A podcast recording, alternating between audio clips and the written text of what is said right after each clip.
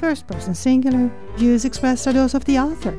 Sally Grey gives us her take on heroes. Across the globe, ordinary people perform courageous acts, and we call them heroes.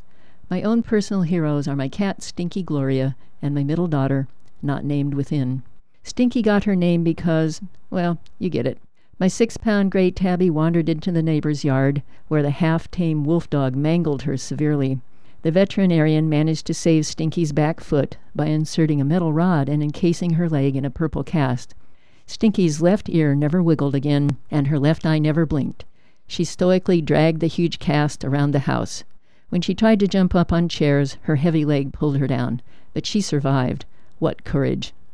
My daughter married a lovely dark haired man with sparkling eyes.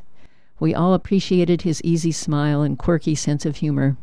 When he was traveling with his band, my daughter started a deep house cleaning.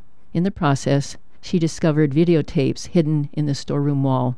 He must have wanted to get caught because he videotaped himself performing sexual acts with children.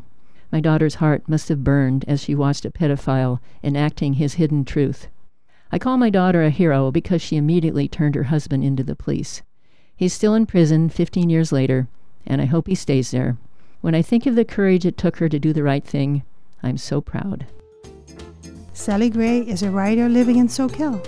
If you would like to hear this or other pieces, go to ksqd.org forward slash first dash person dash singular. For first person singular, I'm Matilda Rand.